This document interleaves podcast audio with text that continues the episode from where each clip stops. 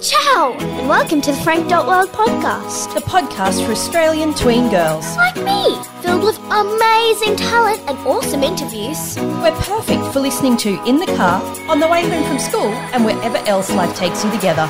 I'm Francesca, I'm Brianna, and we're here to start your next conversation. so join us as we explore all things tweens love in one shiny podcast. Today's guest is author Fleur Ferris, who spent 16 years working in police and ambulance services in Victoria and South Australia before her debut young adult novel Risk was published in 2015. Further titles Black, Wreck, and Found have all since followed. Her background has no doubt proved invaluable for her writing, with her books a heady mix of thriller, suspense, and crime, all well suited to the up ages of the tween category and into young adult. Small town settings are also an enduring theme of her writing, with Fleur having grown up on a farm and now living with her husband and children amidst the sparkling yellow fields of canola in rural New South Wales. Thank you so much for joining us. Thank you. Thank you for having me. You currently live on a farm with your three children. What sort of farm is it? Do you have animals? We do. Li- it's a grain farm and sheep. So we have a couple of hundred sheep. So it's only a small farm.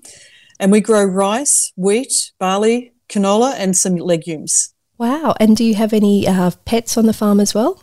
Yes, we have one cat and two dogs. So sometimes we're feeding lambs. So the pets can change. We can get a few lambs um, on the go. Um, and once they become pets, it's very hard to bring them back to the mob. They want to stay with the humans once they've befriended the humans. Do you name them?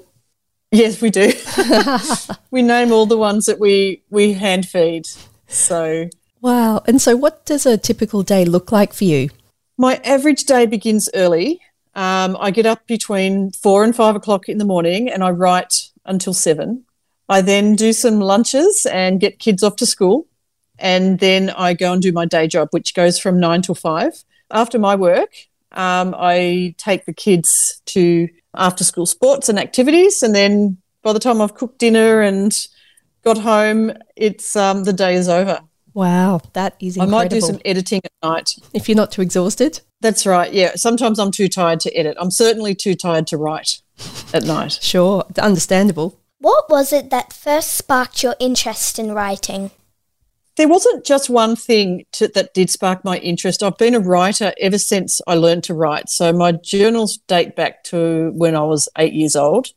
It wasn't until I was much older that I started writing novels. And I wrote about five books before I got published. So my fifth book got me an agent.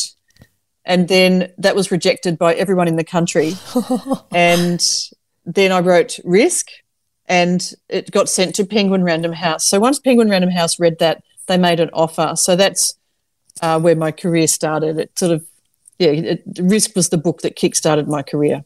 Okay, well, that very neatly flows into my next question, then, which obviously, talking about risk, it was nominated and won numerous awards, was published internationally, and has become an Australian top 10 bestseller. But even before securing a publishing contract, did you feel it would become a success? No, I didn't because I'd been rejected on book number five. Um, I had no idea. I didn't expect to get a contract at all. So I was thrilled when, when my agent rang and said Penguin Random House had read it and love it and would like to offer a contract. Once it got out on the shelves, schools jumped on it, and I was really surprised by that too. It's not something I expected. I just wanted to write a mystery thriller. Um, I didn't have any of that in mind when I wrote it, and suddenly schools were inviting me to come and speak to them. And so that was a huge surprise. And then it won some awards and got some international contracts. Um, very unexpected. The whole thing was a bit of a whirlwind. And we mentioned in your introduction that uh, your books centre around mystery and suspense. With your prior career, you must have seen a lot. So, how do you ensure your work stays suitable for tweens and young adults? It's not something I'm conscious of when I'm writing. When I write, I get into the head of my character, regardless of their age, and then I stay in that character. If I do get out of those lines and I've written something that's not quite right, uh, not quite suitable for the age I'm writing for, my publisher and editors go through it with a fine tooth comb Sure. and they pick out everything. so it was a huge learning curve at first. Yep. Now I'm better at picking it, what Mhm. can and can't be in a book for certain ages. But it was something that I didn't know at the start. And So a learning so, yeah. I've learnt a lot. okay. Yeah. And so, what are you working on at the moment? I'm working on, I'm editing this book, so it's fully written. It will be out in May next year, and it's an action thriller for kids aged 10 to 14. Wow. And like all my books, it's set in Australia. It's fast paced and involves crime and mystery. So it hasn't been announced the name or the cover or anything yet, and that will be coming soon. So I can't say much else, but I'm really excited about it. Fantastic. Well, we'll look forward to reading it. Yeah, yeah, it'll be great. So it'll be set in a zoo. So I can't wait till it comes out. And what were you like as a tween? Do your characters reflect in you in any way? when I was a tween, well, I grew up on a farm and I had friends. I had I played sports. I was quite competitive. Nothing extraordinary happened to me, and nothing terrible happened to me. So I was very much had an unremarkable, I should, you know, probably childhood. Um, I remember that time with great fondness. So it wasn't um, traumatic in any way. I guess my characters, what I give them is my own moral compass. Mhm. So I'm nowhere near as fit or as tall or as a good fighter or as strong as some of my characters, but they do have my sense of what's right and wrong. So if they do have to bend the rules, it comes back to what I think is right and wrong, which doesn't necessarily mean a reader will agree, Yep. but all of my characters have that. And um, So- as I mentioned in your introduction, you've got three children. As they grow, have you found your writing style changing? I guess with every book, it does change a little bit. It's not something I'm aware of, but I'm sure if I went back and got my uh, first novel and compared it to the, my ro- most recent work, that it would be a huge difference. But it's because it's happened gradually, it's not something that I am aware of that's happened, and probably not anything to do with the children growing up. But I would have to go back to my first book and compare now my writing styles because I don't go back and read my work. So, Really? Don't you? yeah, no, I don't. Sometimes when I'm in a school visit, I might read a passage from the book, but that's it. I don't go back and read my work. Okay. And well, do you uh, read them to your children or do they read them? And do you hope they'll follow in your footsteps to become an author? I don't know if they're interested in becoming an author, and yes, I do read to them, uh, but not necessarily my books. They they do read. One of my children have has read all of my books. The other two, one's too young to read them yet, and Yep. the other one uh, doesn't want to. Wow. Okay. she thinks it's weird to read my work. Okay. Um, so yeah, I don't mind what they do. I don't mind if they don't become writers. Mhm. They're they're quite good at writing. So I think if they chose that, they could certainly pursue it. But they haven't shown that interest yet. So, what would you tell a tween that wanted to be an author? I would tell them to write as much as they can, to read as widely as they can, and to take an interest in everything around them. So, what's in the news, their friends, their family, everything. So, when you write a book, you draw from everything around you. So, if you're aware of everything around you, I think you would be in good stead to make a good story. Much richer storylines where you're able to bring all of that in. Absolutely. A lot of it comes from personal experience. Yes, absolutely. Um, certainly, reading uh, your latest one, I really found that a lot of the country lifestyle and country living, and even things like uh, having the you know bike and having to uh, cycle 50 k's out of town in Found, all those kind of elements. It's very much a lived experience, which I really enjoyed in the books. Oh, good. Thank you. What do you feel uh, about books sitting in this increasingly digital world? I think it's a great space. I think it's fantastic that books have gone digital and that you can carry a whole library around on your phone or iPad.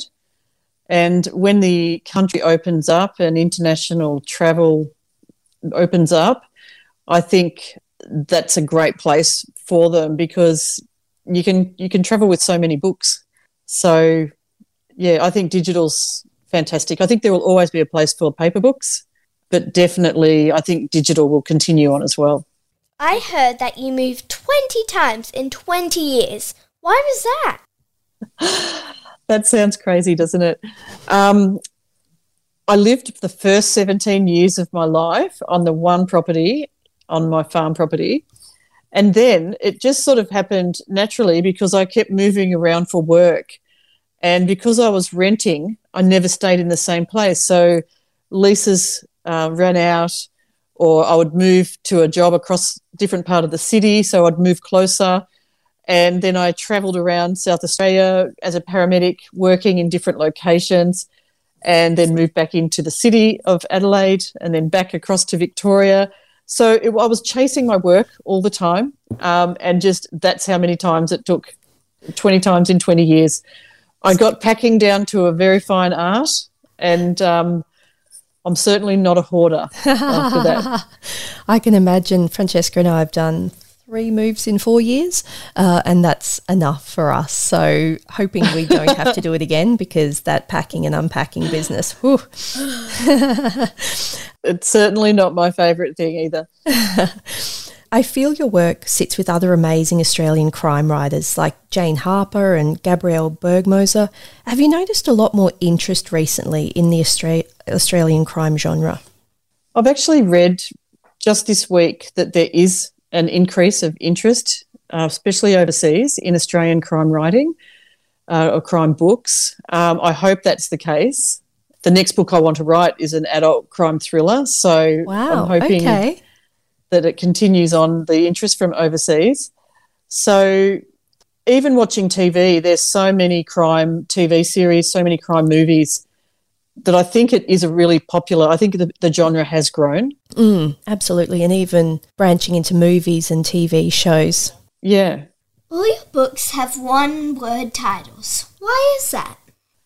It started off as an accident. So, first of all, Risk. Um, that was the that was the name. Black was also the name, and then we realised we were only using one word titles. So after theme. Black, um, it was intentional. Okay. And so then came Wreck, of course. It was called Wrecked at first with an ED on the end. Mm-hmm. And then and then um, my publisher suggested we take the ED off and make it Wreck. And then when we were naming Found, we realized that they all ended in K. And they wondered if we should continue with that theme as well, not just have a one word title, but have the one word title ending in K. Yep. and we looked at found be, to be named seek. Okay. um, but it sort of wasn't exactly right. Found was the right word for that title. Mm, Um, absolutely. and so then we went on. I can say the next book that i'm writing has two words. Ooh. so it's a little bit different. Okay, but it's still same concept, same genre, just for a slightly younger audience. same genre it's a younger audience though Yep. Yep. Okay. And so, what do you wish there was more of in this world? oh i wish there was more kindness more understanding more holidays travel chocolate puppies um, all the good things in life I think that we've had a real, with COVID locking everybody down, there's been a huge focus on what is good in our lives. Mm. So that's time with family. We've we've been able to focus more on on things like that.